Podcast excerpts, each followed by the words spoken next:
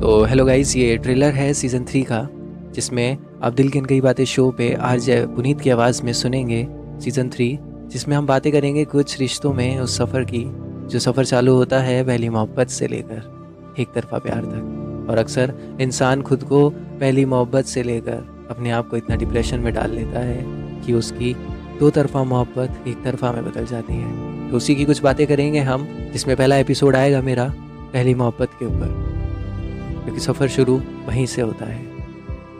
तो उस पर दो बातें कहना चाहूँगा कि दिल जिसे भी चुनता है पहली मोहब्बत के लिए, वो हमेशा हमारे साथ रहे या ना रहे, कि वो इंसान हमेशा हमारे साथ रहे या ना रहे। मगर दिल पर राज हमेशा उसी का होता है। तो ऐसी ही कुछ बातें करेंगे हम हमारे सीज़न थ्री में तो ऐसे ही सुनते रहिए, जल्द ही आ रहा है आप सभी के लिए सीज़न थ्री